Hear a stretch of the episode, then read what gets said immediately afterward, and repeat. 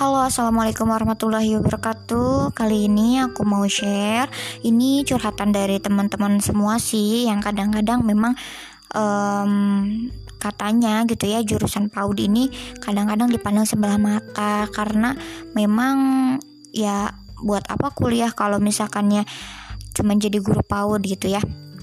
Tapi yang perlu kita buka di sini uh, Semua yang ada di dunia ini tuh tidak sepenuhnya kita tahu gitu ya.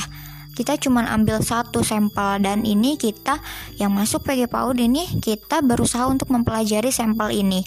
Semakin kita tahu semakin kita terasa sangat bodoh.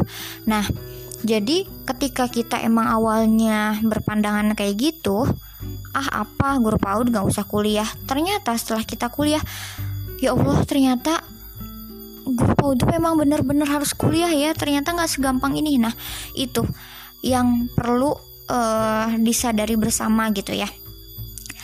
No one's know everything. Istilahnya nggak ada yang tahu gitu.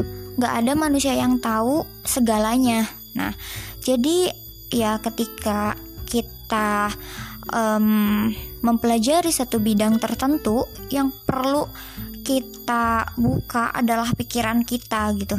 Pikiran kita untuk bisa peka terhadap yang lainnya. Nah termasuk ini nih. Um, di sini mungkin ketika kita masuk ke PG PAUD ada pandangan bahwa kita itu akan jadi guru PAUD gitu pada awalnya. Kita nanti jadi guru PAUD jadi ibu yang baik untuk anak kita karena kita mendidik orang lain dan lain sebagainya macamnya itu tidak salah tapi hal yang perlu dibuka adalah poinnya adalah uh, kita harus bisa membuka pikiran kita untuk bisa ber istilahnya itu peka terhadap apa yang kita dalami saat ini gitu. Saat ini banyak yang mengeluhkan bahwa gaji guru PAUD itu tidak sesuai dengan kebutuhan uh, ekonomi di rumah. Nah, justru hal ini harusnya membuka pikiran kita bahwa ternyata guru PAUD itu tidak cuman bisa jadi guru PAUD gitu ya sebagai bentuk profesionalitas pekerjaannya, tapi dia juga bisa mengembangkan bakat-bakat yang lainnya. Nah, maksudnya di sini ketika seseorang dengan passionnya misalkan menari ya bisa jadi uh, buka sanggar tari ataupun dia bisa jadi tutor tari gitu. Ketika dia uh, senang memasak ataupun dia senang membuat makanan, dia bisa tuh membuat makanan untuk anak gitu yang sehat tentunya. Ketika dia suka nih dengan perlindungan anak, dia bisa menjadi aktivis perlindungan anak. Dia suka desain kostum, dia bisa kostum uh, desainnya untuk anak gitu. Jadi banyak hal yang uh, sebenarnya menjadi relasi utama dari pendidikan guru pendidikan anak usia dini ini banyak hal nanti uh, di podcast selanjutnya aku mau share mungkin beberapa pekerjaan yang lebih detail terkait uh, prospek selain jadi guru PAUD ya gitu.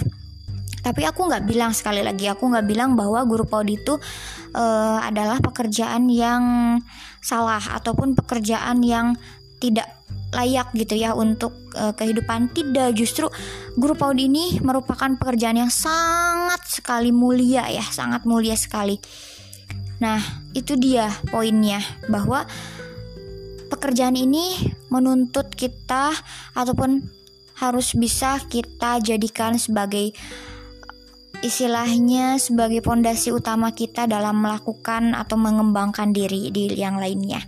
Itu aja mungkin dari aku. Terima kasih. Assalamualaikum warahmatullahi wabarakatuh. See you next time.